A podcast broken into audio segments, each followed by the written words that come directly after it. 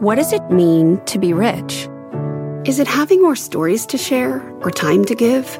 Is it being able to keep your loved ones close or travel somewhere far away? At Edward Jones, we believe the key to being rich is knowing what counts. Your dedicated financial advisor will take a comprehensive approach to your financial strategy to help support what truly matters to you. EdwardJones.com slash find your rich. Edward Jones, member SIPC. I'm Scott Wapner, and you're listening to CNBC's Halftime Report, the podcast, the most profitable hour of the trading day. We record this live weekdays at 12 Eastern. Listen in. All right, Sarah, thank you very much. Welcome to the Halftime Report. I am Frank Holland in for the Judge Scott Wapner. Front and center this hour, what's next for your money following a really wild week on Wall Street. Joining me for the hour to discuss is Rob Sechan. He's joining us remotely right here at the New York Stock Exchange. Brenda Vingiello, Joe Terranova, and Steve Weiss. Before we get this debate started, let's check the markets. Right now, we're seeing red across the board. The Dow down about one and a quarter percent. The S&P down just about the same. The Nasdaq Composite down just one percent. Still on pace for a four percent gain this week. Uh, the 10 year note at 3.406, about 50 basis points lower than it opened just last Friday. Of course, we know all the issues in the financial sector we've had since then. And today we're looking at the banks. They are lower across the board again today. We're looking at the KRE and the XLF. Both of them are lower, capping off a really chaotic week for the financials. The focus now turns to the next week as we gear up for an increasingly critical Fed decision on Wednesday. So, given today's pullback, how should investors be positioned heading into next week? Let's get this conversation started. Joe, I'm going to turn over to you first. We're seeing the pullback today. Um, we're going to get to some data about inflows into cash out of equities, but in general, what are you seeing? What are you thinking? Well, it's a disinflation formation again today. So you have a two year back below 4%. Commodities, once again, are leading on the downside. It's the Russell of the three major indexes where you're seeing uh, the most loss of value. The NASDAQ's trying to find a degree of support. It's one of the, the better indexes on the day. So you, you, you still have you have not been able to wash away this disinflationary element as a result of SVB and the events of last week. Um, clearly, it has cracked confidence. That is without question. We've seen this week the consensus capitulation where the reality is nobody's making money this year. You know, the, the, the formation was long physical commodities, short bonds, long financials, long energy, long healthcare. None of that is working. Underweight towards mega caps and technology itself. Um, it's a very difficult environment. Frank, I think ultimately what that leads to is less liquidity in the market. Because the tendency now for those that are losing money is to pull back and not participate until you get further clarity. Now you combine less liquidity with a higher volatility environment and a triple witching Friday, and that makes for an ugly looking tape. Joe, it sounds like you've been talking to Steve Weiss. He's been saying a lot of similar things. Steve, what are you seeing today? I mean, we're seeing the NASDAQ, the best performer, quote unquote, right. down 1%. You know, at some point there's some debate, but look, you're wearing a blue suit. There's no debate to that, right? That's but we can debate whether it's tight around the middle or not. You know, that's a legit debate, but we can't debate the color. So my point is the following: you can't debate the markets going down. We're at the tip of the spear, as I said the other day, on what the Fed tightening policy is doing. This is just the first indication. In order to buy the market here or buy stocks in the market, you have to believe that this is the final event, but it's not. It's just the beginning of what you're going to see in an economy that's continuing to decline. So why would you buy stocks? If the economy is declining, earnings are declining, that means valuation's too high. And the move into tech, that's a temporary move. So there are people that have to be in the market. Some of them are on the show. They got to be in the market. They're not the asset allocators. It's not their fault. So they're looking for the best place to go, the most defensive place to go. And maybe that's big tech because you don't have balance sheet concerns. You don't have lending concerns in terms of rates. So, but you will have growth concerns So the phenomena we're seeing now, we'll get to what we talked about FedEx, is if you cut heads, that's great. Your stock's going up. So even though you're missing a revenue line, even though you're missing an earnings line, you cut heads, well, then you're going up. Guess what? You can't cut to zero because the growth slows. So I would not be buying anything in the market at all just go to cash. There's some days to play, some days to preserve capital. Preserve capital. You know, Steve Weiss, you're not the only person thinking that. Also, I'm going to hit the abs harder in the gym. I feel like that was like a shot. I don't even know. Uh, Brenda, the show still has 56 minutes. Yeah, we got. I wanted to get started early. I, I, know you like the repartee. Seriously, so when I, I get out of here, early. right to LA Fitness. Anyway, Brenda, um, what are you looking at right now? Obviously, you have a lot of exposure. What's going on in the West Coast and the banks and Silicon Valley? Um, where are, are there any places you can look for opportunity? Sure. I mean, I think we're still we're in a stock pickers market. Maybe not today, but I still think there are opportunities out there. And I think for for you know people that want to have some diversification, having some bonds in your portfolio doesn't hurt either. You know, that's an area that we added a little bit to um, right at the end of last year at the expense of large cap equity. So I think that there is still a decent risk reward on the bond side. Um, but I think there are still opportunities in the stock market, and particularly, I think we need to wait and see what happens next week. Um, if the Fed pauses, even if it's temporarily, right. I think that could, um, you know, cause money to flow back onto the equity side. Uh, but I do think the recent events of the past couple of weeks are effectively doing the Fed's job for it.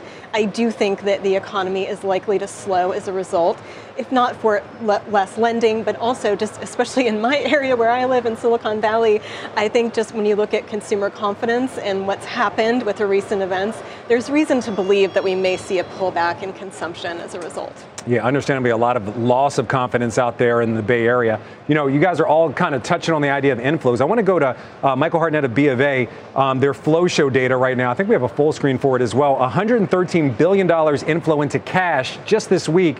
Biggest inflow into cash since April of 20. We all know what that was, the beginning of the pandemic. Joe, what does that say to you about the confidence that investors have right now? I mean, obviously it's a lack of confidence, but in general, what does that say to you?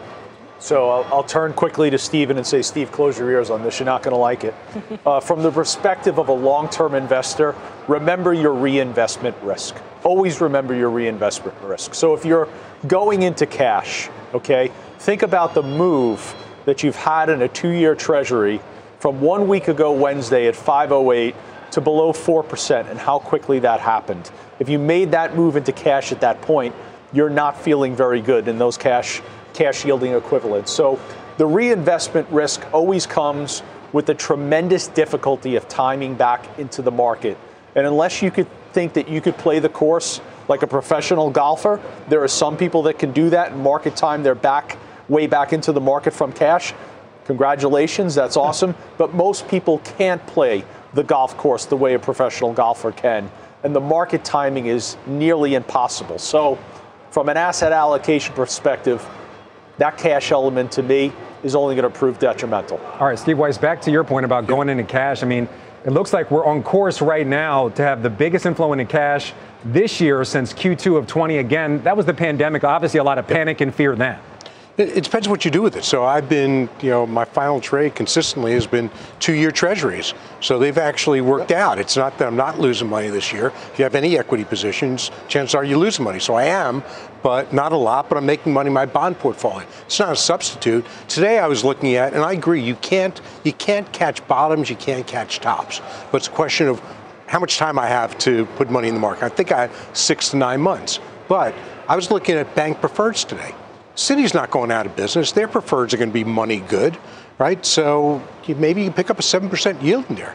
That's where you should be. You shouldn't be in pure cash, right. right? Given where inflation is, I mean, that's a declining asset. Cash is always a declining asset, right? So I think you can find places to go. Uh, some things I actually looked at KeyCorp, right? And I said, that's a little risky. Monstrous yield, you know, five times earnings, but is that five times accurate or is it 10 times? You know, I don't think they're insolvent, but uh, so they're a place you can go where there's not a lot of risk. And I think bank right. preferreds are one place. I think to your point, Steve, uh, we're seeing the biggest inflow into Treasury since May of 2022. Uh, Rob Sechan, we did not forget about you. I know you're out there. As much as we'd like to, Frank, we have. that's not the consensus opinion, Rob Sechan, not at all. What's your take? I, I so many investors. That's the token Steve Weiss opinion, Frank. I know that. he speaks for himself. We could vote on it, Rob. um, Rob, huge inflows into cash this week, biggest since the, the basically the beginning of the pandemic. What does that say to you? Well, it says that there's a lot of risk aversion out there, and it should be no surprise. Anytime the Fed in one year, 12 months, goes from 0% interest rates to 5% interest rates, it's going to expose some folks. And I think we started to see the beginnings of that exposure last week with the failure of, of SVB. And it puts the Fed in an interesting position in that they, they're, they're in a catch 22 of fighting inflation or supporting market stability. And I think you know, the bond market is saying, is the Fed going to pivot more broadly and support markets the way they did in 1998 after long term capital management, the way they did in 2016 uh, with the oil and uh, gas banking crisis, and the way they did in 2018 with the short term funding markets?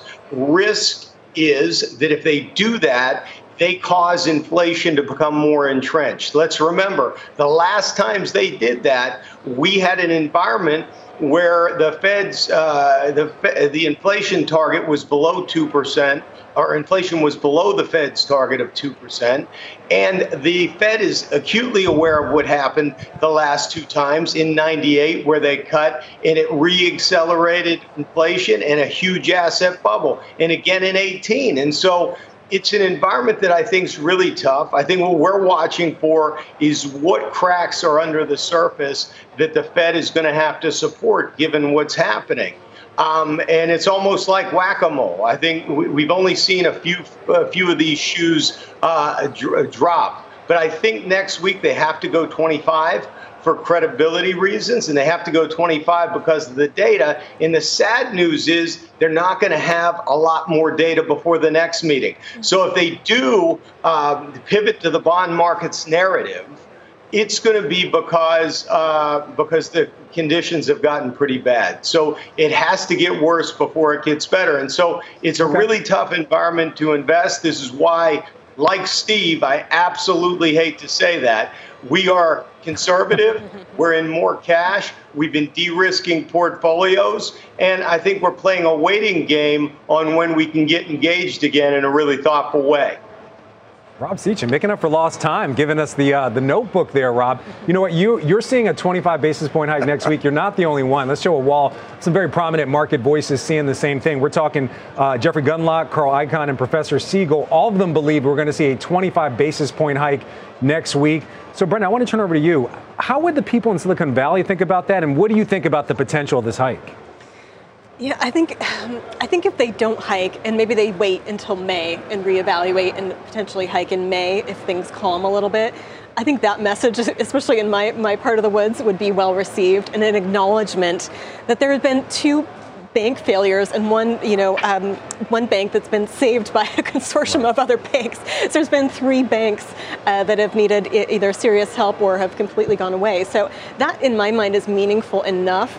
Uh, for the Fed to potentially pause um, this month and then reevaluate in May uh, should things calm a little bit. Um, and I think the narrative on, on inflation, you know, shelter is such a gigantic component and it's been the stickiest part but if we think about how uh, regional banks are involved in the real estate market, they're incredibly involved in the real estate market due to a lot of lending on the on the um, on the consumer side. So I do think that um, we may start to see some slowing there and prices come down a little bit, especially if um, if you know, relatively decent rate financing is no longer available in some of these markets because yes. the regional banks aren't lending. Certainly something to consider. Steve, but wouldn't a pause here kind of spook the market? I mean, if the Fed decides not to hike, wouldn't that be a little scary that the Fed is nervous as well? You know, I don't know what the market would do because bulls have been focusing on one single data point and glomming onto that and then buying the market, trading the market. So maybe they see positive, maybe they see negative. I think what you're talking about is a one or two day event. Uh, I do think the Fed will go 25 bips, 60 40, not ton of conviction on it, but it matters for a day or two. Otherwise, it just doesn't matter. So, look, the economy is going lower, whether the Fed hikes 25 or they don't. So I, I don't know. I, I, just can't opine as much as I'd like to on what the market will do that day or the day after. I mean, Joe, you also believe it's going to be a 25 basis point hike. Would you be nervous if there wasn't about what that would signal to Wall Street investors? I mean, at this point, getting nervous, uh, given what the market's done and what we've lived through, no, I don't get nervous easily. But I will tell you that I think whether they go 25 on Wednesday or not, they're done. So after Wednesday, in my view, they're done. They yeah, still.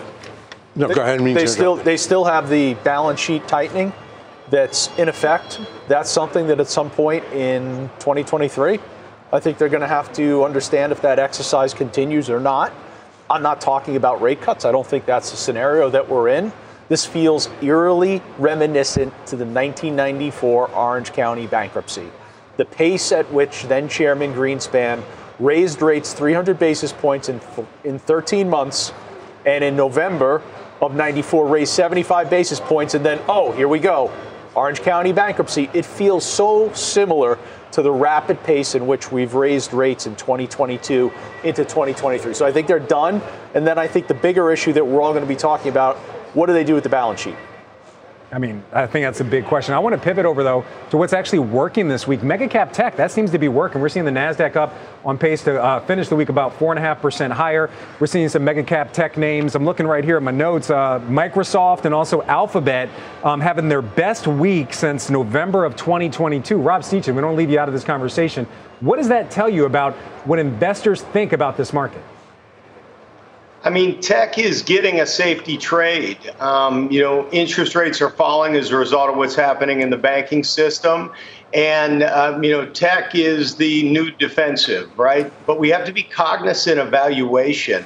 And that's why I, again, agree with Steve, because it may work for a bit, it may work when we're in this crisis mode. But let's remember that tech trades at a 24 times forward PE above the pre pandemic peak equal weight tech is 19 and a half times, again above the pre pandemic peak. NASDAQ 100, same thing. Software is the only area that looks cheap, but it's offset by uh, semis, which look really, really expensive. And when you take the combination of positioning being light tech going into the year, and then everybody playing catch up, I think what it's led to is valuations that are exceedingly high. Now, it doesn't mean that you can't own them. Um, you know, we own some of the tech. We own Apple, we own Microsoft, we own Google, we own Meta. But I think those all have catalysts in place and huge, huge cash flow uh, characteristics to them that kind of build a moat around them and make people chase them in what looks like it's going to be a low growth, unstable environment going forward. So you got to be there. You can't ignore it, but I'd be mindful of valuation, and I mean really mindful of valuation. Yeah, I think everybody's very mindful about valuation. I want to share something with you guys from Fundstrat's Mark Newton. He put out a note today saying, Tech saves the day again. He believes the lows for this March decline were likely made on Monday. He believes that the S&P gets back up to 4025 the next couple weeks. And he says technology might very well continue up without any meaningful consolidation, at least in the near term. Why is you're making a face? You're looking at. I don't know what these guys at Fundstrat drink. What do they do? what planet are they living on?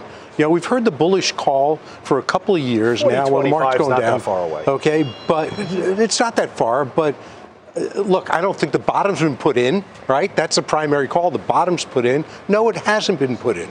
Okay, and as far as tech goes, I mean, it's a momentum trade. It's purely a momentum trade. You can't tell me the, the fundamentals of Microsoft are better today than they were a month ago. They're actually not. Okay, so you're still seeing the economy slowing. You're seeing cloud slowing. You're right. seeing data centers slow. So it's just people looking to hide when you hide in a place, right? You're the first to come out when it starts going down. So I wouldn't put new money in there. Having said that, I did buy some more Google this week, right? And it's a trade, and um, I'll keep some of it for the long term because if you look two years from now, three years from now, stocks will be higher than where they are now. It's just a question of point. Oh, but, but Weiss, I want to push back on the S&P's at 39.20. He says it gets up to 40.25 the next couple weeks, 100 points in a few weeks, and you're saying he's he drinking said the bottom's in. The bottom's in. Read that. You said I, I did. I, I read okay. it. But I mean, so the bottom's not in. Is my point. I think you drink Kool-Aid. You know, well, they drank Kool-Aid at Jim Jones's uh, retreat as well, and that didn't work out so well. It's a metaphor. So it's, it's an optimistic Kool-Aid. Kool-Aid. Okay, so so first of all, on, on the mega caps, they are the best banks in the world right now. Yep. And that's really a part of the fundamental story where you're seeing a lot of return to capital back into them. The mega cap put, we learned that's what's in place this week. It's not the Fed put, it's the mega cap put. Now, let me share the ugly part of it. The ugly part of it is I don't own any of them. The ugly part of it is the strategy, the quality momentum strategy that's publicly traded doesn't own any of them. They liquidated them in the fourth quarter of 2021. To your point on momentum, momentum as a factor is down 9% year to date. Okay?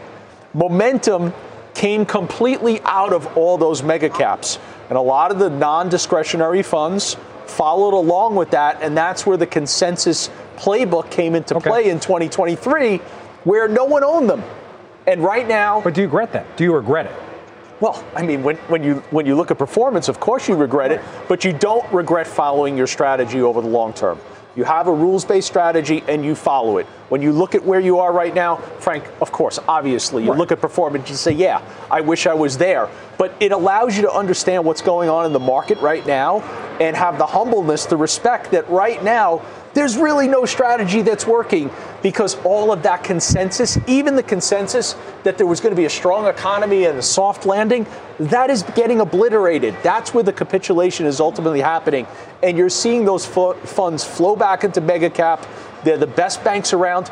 Does it continue? That's the question. And candidly, I don't think anyone knows the answer to that. Yeah, certainly no one knows the answer. I also want to uh, bring your attention to a note from Dan Ives from Wedbush from, uh, from today. He says, uh, he calls it tech the new safety trade, actually. He says, well, it, it sounds like the twilight zone comment to many investors. Tech stocks have become the new safety trade with big tech names a major beneficiary of this dynamic. Brenda, what do you think? Safety trade? You know, they certainly were a safety trade last year when there was a lot of concern about growth, too. I think this time around it's safety because of the lack of exposure to banks and other financials, because to Joe's point, they are so cash rich. Um, but I also think the dynamic of interest rates coming down as they have over the last few weeks is certainly helping the group because I feel like rising interest rates was a big black cloud over the valuation uh, argument with this group. And so that's been alleviated temporarily. But I still think we're in an environment where interest rates are likely to stay relatively high.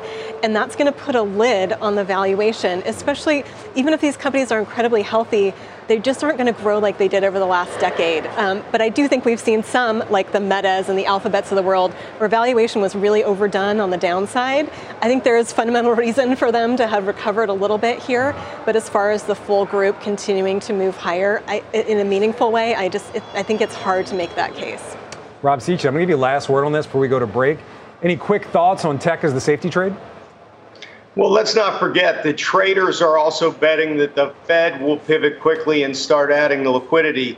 Friday was the largest day of inflows for ARK, the, the ARK ETF, since right after the funds peak in, in 2021. And so I just think, you know, a lot of this is about near term positioning as, you know, the funds rates are moving around so aggressively the 10 year the 2 year and traders are taking advantage of what we uh, this this flight to quality trade by buying some more uh, uh, speculative assets that are tied to interest rates. So a little bit of this is not fundamentally well supported right? The large caps yes. Some of this other stuff no right, there we go. Up next, our chart of the day. This transport stock seeing some big gains after earnings, how the committee is playing the sector. Halftime. Back in two minutes. Stay with us.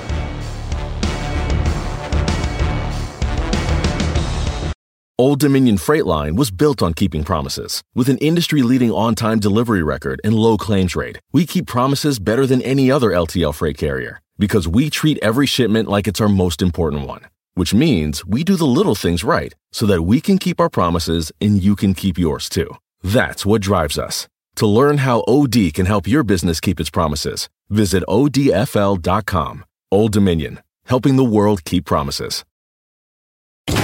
Electricity, a big idea that's inspired countless new ones. From powering the light bulb to virtually powering our entire lives. 30 years ago, State Street launched the SPDR S&P 500 ETF, SPY, a big idea that inspired the world to invest differently and still does. What can you do with SPY? Before investing, consider the fund's investment objectives, risks, charges, and expenses. Visit ssga.com for a prospectus containing this and other information. Read it carefully before investing. SPY is subject to risks similar to those of stocks. All ETFs are subject to risk, including possible loss of principal. Alps Distributors Inc. Distributor. All right, let's get to our chart of the day. FedEx is leading the S&P 500 uh, on this day. Shares gaining on a surprise earnings beat. They also raised their full-year EPS guidance. So I don't nobody here owns FedEx, but Brenda, you own their rival UPS. What do you think about this big beat for FedEx? Well, I think it's good that they too are focusing on profitability, much like UPS has been focusing on profitability. Uh, but when we look at the two, you know, we like that UPS has more density in the ground, U.S. ground business. Uh, we like that they are UPS, in our view, is more tied to the e-commerce business in the U.S., which we think is likely to continue to be relatively strong. They do have exposure to Amazon's about 11% of the business, and that had been viewed as a risk before, but we don't really think that's a risk in this environment. We don't think that Amazon is really in a position to invest even more in infrastructure at this point. So we think that that business is relatively safe and prefer UPS, even though it hasn't performed as well as FedEx has this year. So for UPS, is this a near-term outlook? Because of course, UPS has a big labor agreement with the Teamsters. They have to Yes. settle at the end of July. Mm-hmm. If they can get it done by then, it may drag longer. Um, we're not really sure how this deal is going to work out for UPS. So concerned about that. It's a concern, but I think structurally we like UPS's business more than we like FedEx's business. All right, Joe, you hold UPS as well. Yeah, similar similar type scenario, and, and I would agree. I think it's more of a of a short term understanding of the business. I think when you look at the long term optics uh, for both UPS and FedEx, how long can you maintain uh, the strategy focusing on cost efficiency? To Steve's point, how many jobs can you actually shed before there are no other jobs to shed? Uh, they also, in the case of FedEx, it's clear that they retained pricing power, which was relatively interesting. In particular, on the ground, they were up nearly 7%. How long, if we do see the type of slowing that I think collectively all of us believe we're going to see in the economy, how long can they maintain that pricing power? So I, it, it's a short term vision, and you really, to, to tran- transition that into a longer term focus, you have to have the belief that there's going to be some form of an economic growth restart. And I don't see the conditions to suggest that with any degree of confidence. You know, I think that pricing power issue is a question. They actually raised their rates earlier this year. This They quarter did. was the holiday quarter, but they raised their rates earlier this year, and they saw double-digit increases for ground and freight. So, Steve, you own GXO, similar to their freight business more than the rest of the business. What's your take on what we're seeing from FedEx? Obviously, a lot of this was on, on in, like dramatically lower expectations. I don't think people had Yep. high expectations for this report. Right, and they still missed the revenue expectations. That's true. So, uh, look, I, I think the best thing that, that happened to UPS was uh, FedEx kicking Amazon out, right? Because now you don't have them playing against one another in terms of pricing, and Amazon's a big play. GXO is just a completely different business. You know, it's really, you have to look at it as a cost plus or a take or pay, take or pay business with inflation escalators in there. So GXO is 6% of the market share of the 3PL business globally, right? And they're the largest independent.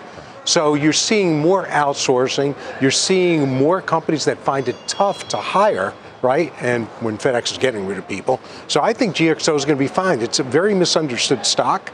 But look, it's going to trade with the market just long term. I think it's the better play than either of Yeah. GXO also has two very big customers, Apple and Verizon, so they really have a stable, uh, you know, flow of volume coming from those two big customers for sure. Rob, You- You'd be hard pressed to think of a blue chip name that's not a customer.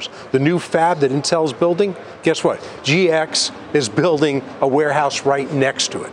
So their growth is just, you know, it's monumental. I mean, e-commerce is still growing, you know, high teen double digits, right? So um, they're direct beneficiary.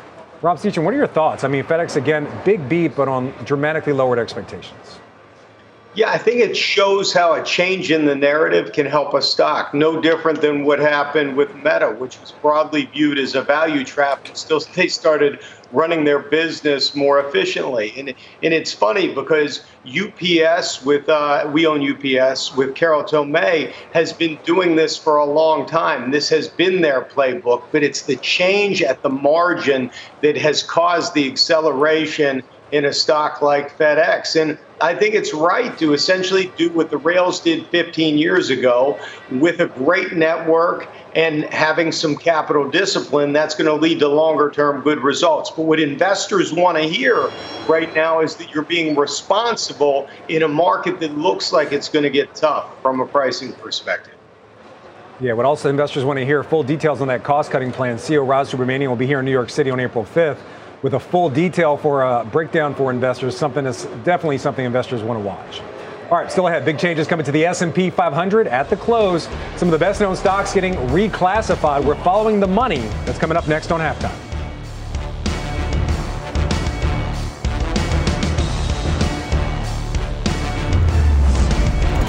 Grade My Trade. Send us your latest stock move, and the investment committee will debate it and grade it. Email us at askhalftime at cnbc.com or tweet us, hashtag grade my trade. B2B selling is tougher than ever, and we feel your pain. If you're struggling to close deals, consider giving LinkedIn Sales Navigator a shot. This sales intelligence platform helps professionals like you engage high value customers, drive higher revenue, and increase sales performance. Sales Navigator also guides you in targeting the right buyers, highlights key signals such as job changes or which accounts you should prioritize, and uncovers hidden hot prospects so you can find those buyers that are most likely to convert. Fueled by LinkedIn's 1 billion member platform, Sales Navigator gives you the most up to date first party data, enabling you to unlock conversations with the people that matter. Right now, you can try LinkedIn Sales Navigator and get a 60 day free trial at linkedin.com slash halftime report. That is linkedin.com slash halftime report for a 60 day free trial. Let LinkedIn Sales Navigator help you sell like a superstar today. Just go to linkedin.com slash halftime report and get started. Welcome back to halftime. I'm Contessa Brewer. Here's our CNBC News update this hour. The International Criminal Court has issued a warrant for Vladimir Putin's arrest. The Russian president is accused of what the court calls a war crime the illegal transfer of children from Ukraine to Russia. The Kremlin says Russia is simply taking in children who had been forced to flee the fighting. Ukraine calls the move historic, but in Moscow, a foreign ministry spokesperson says the warrant is meaningless because Russia does not recognize the court's jurisdiction. President Biden is urging Congress to give regulators more power to hold executives accountable when mismanagement or excessive risk taking leads to a bank's failure. Right now, the FDIC can only claw back compensation from executives at the nation's largest banks, and other penalties require evidence of recklessness or willing disregard for their bank's health. And the former Minneapolis police officer who's in federal prison for George Floyd's death has pled guilty to two counts of tax evasion. Derek Chauvin and his ex wife were accused of underreporting their income and failing to file tax returns. Frank, send it back to you. Contessa Brewer, thank you very much. All right, turning our attention back to the markets, big changes in the S&P 500. The annual reclassification of the index is taking place today at the close. Several stocks are moving to new sector categories, and that could have a big impact on your portfolio. Our Bob Pisani joins us now with the details. Bob, great to have your insight on this, but I thought you were going to be here, Bob. You, you left me standing or hanging. Uh, well, you know, we got a lot of different things we're doing in different parts of the world, Frank.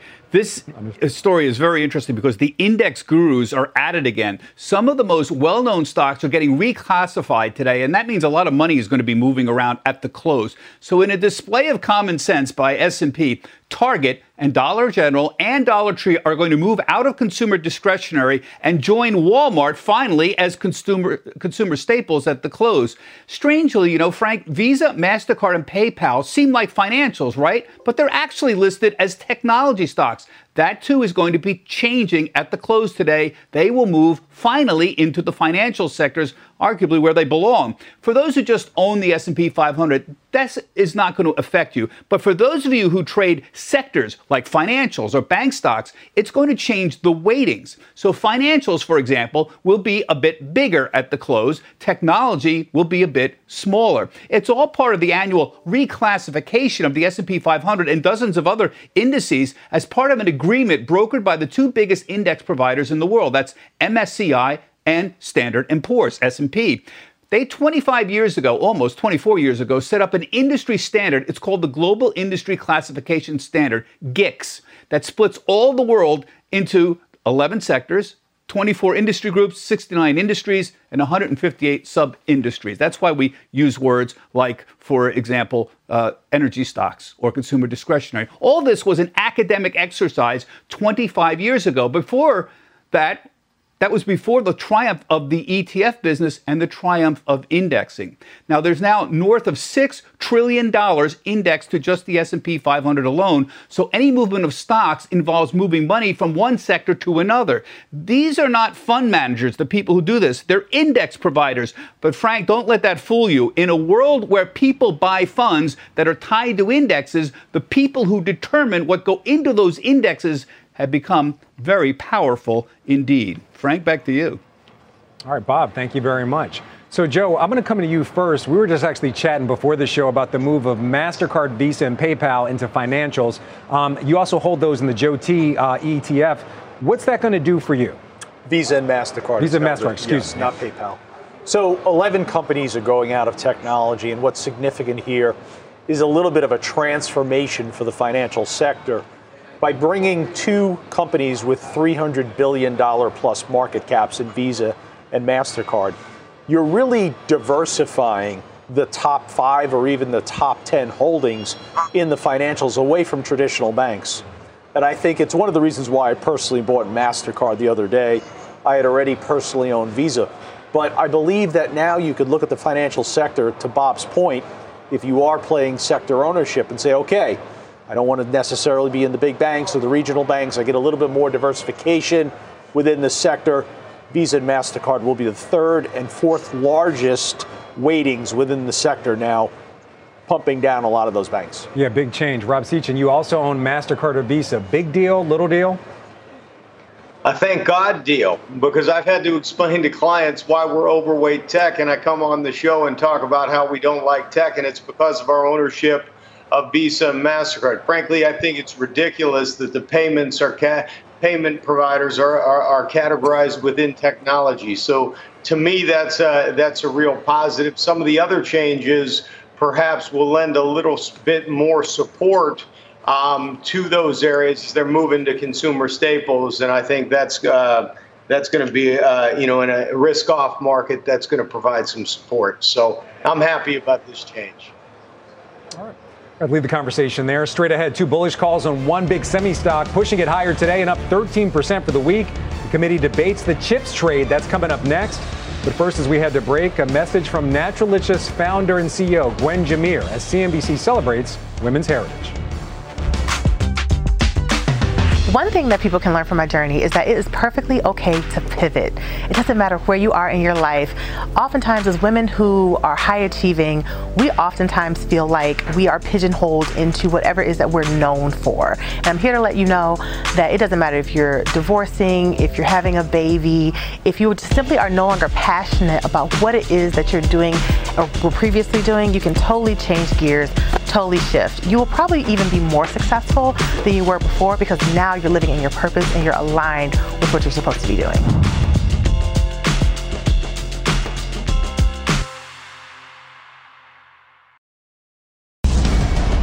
All right, welcome back to halftime. NVIDIA on pace for its best week since late January. The stock getting an upgrade from Morgan Stanley today, and it's our call of the day. Brenda, you own it.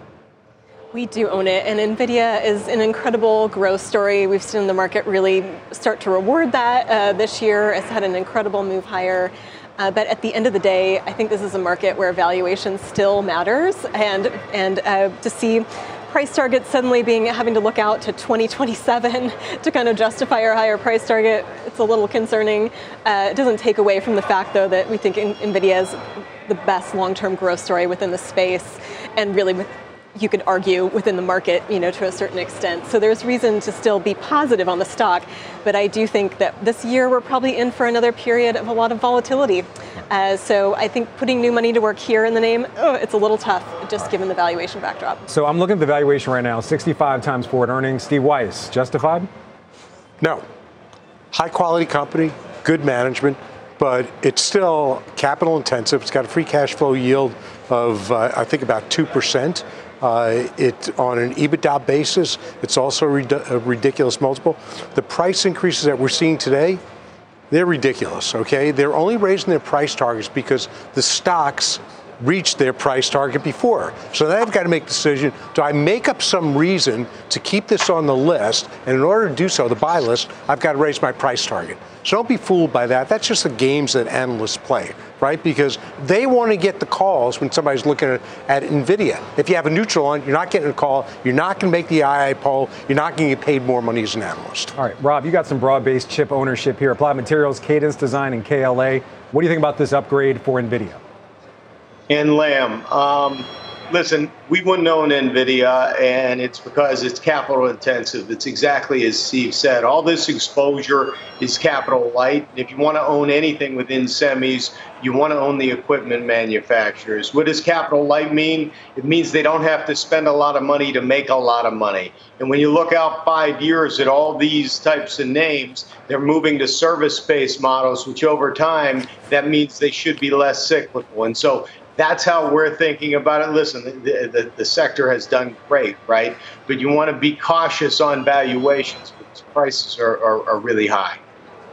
If you want to be cautious on valuations, you look towards three stocks that have reasonable valuations analog devices, on semi, and microchip. Those are three names that are respectful of valuation, strong fundamentals, strong momentum and give you exposure right. to clearly what's a bottom in the semis. So I want to go back to the note really quick. And Weiss, tell me if you think this is kind of just gamesmanship as well. I mean, in the note, they believe that uh, the push for AI is going to increase capex spending, and that's where I guess maybe it reaches this price target because companies like an AWS, um, you know, Google Cloud Services, they're going to all spend more money just to ramp up their AI capabilities. Does that seem like a reasonable thesis to you? Because you seem really doubtful about this note. Yeah, yeah I, think comes down. Everything's got a price, and you need some discipline.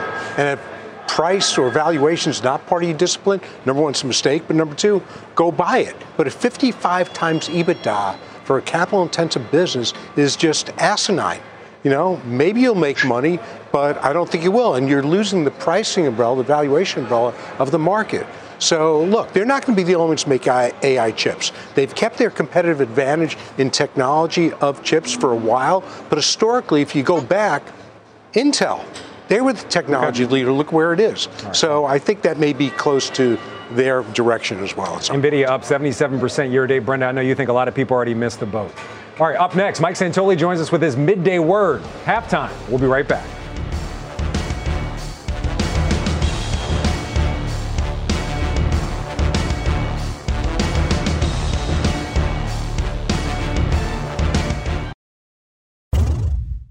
All right, welcome back to halftime. Senior markets commentator Mike Santoli is here with his midday word.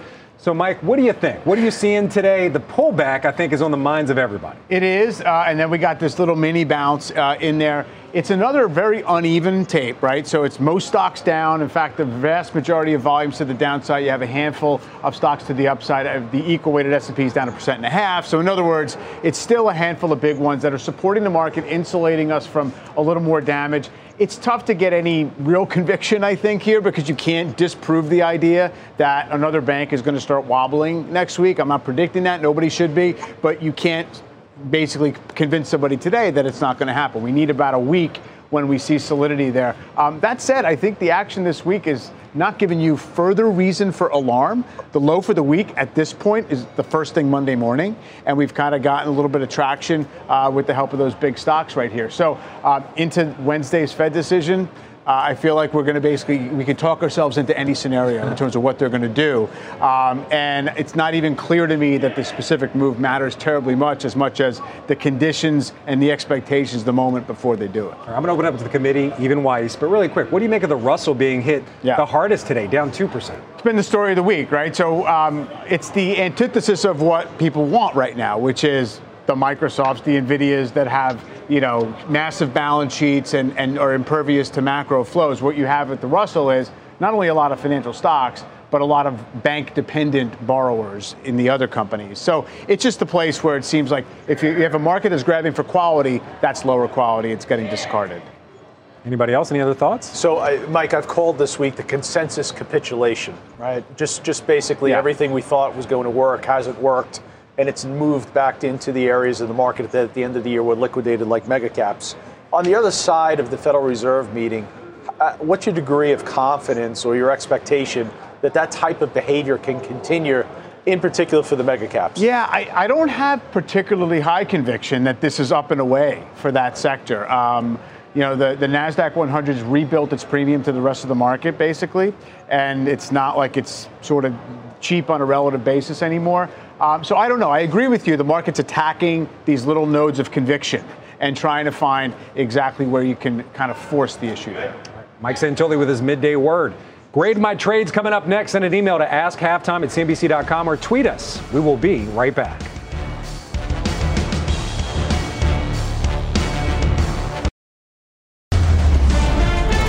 Welcome back to halftime. It's now time for Grade My Trade. First up, we got a question for Joe. Randall bought Valero Energy at 51.76 on August 8th of 2020. He wants to add to his position, but he missed multiple pullbacks last year to buy it at 100 bucks. Do you think he has another chance to buy shares at 100 bucks? Hmm. Well, first of all, oil's under significant pressure right now. Uh, for Valero to get to $100 from here, oil would have to move into the 50s. Uh, the likelihood of that, not necessarily sure. I'm going to give him an A here. as far as a grade. And my advice would be if you really want to buy some more, don't rely so much on price, but rely on the calendar. Maybe take whatever the positioning size you want to do, and at the end of each quarter, do a, a um, do a purchase at the end of each quarter. Base it on time, not price. Next question for Brenda. Steve currently has 60 shares of Chubb. He wants to know if, she, if he should add more. Should I add more? Oh, different Steve, sorry. Well, I think Chubb is a, a, really high quality company within the insurance space, very diversified business, industry leading margins. The stock has pulled back a little bit this year, so to the extent that it's interesting, I think you could add a little bit more. Although I will say that there are other defensive names, uh, not in insurance business, in other areas like healthcare, even with the J and J, some other things that have pulled back that I think are worthy of consideration too. All right, next question for Steve Weiss. No Vaudeville act on this one, Steve. Just the answer. Dave bought Moderna at 175. Should he hold or sell? Please grade his trade. So I'm going to grade this on a curve. So long-term, fantastic trade. They're going to reveal some more data on their personalized cancer vaccine uh, coming up at, at, a, at a medical uh, conference. Uh, I love it long term. Nothing's changed my view long term. Short term, it's volatile. So, and the earnings may not justify the valuation, but that's not what's supposed to be with biotech stocks, particularly with their fortress balance sheet. So I think it's an A long term, short term. Well, that's anybody's guess. All right, we have to leave it there. Final trades coming up next on halftime. You don't want to miss them. Stay with us.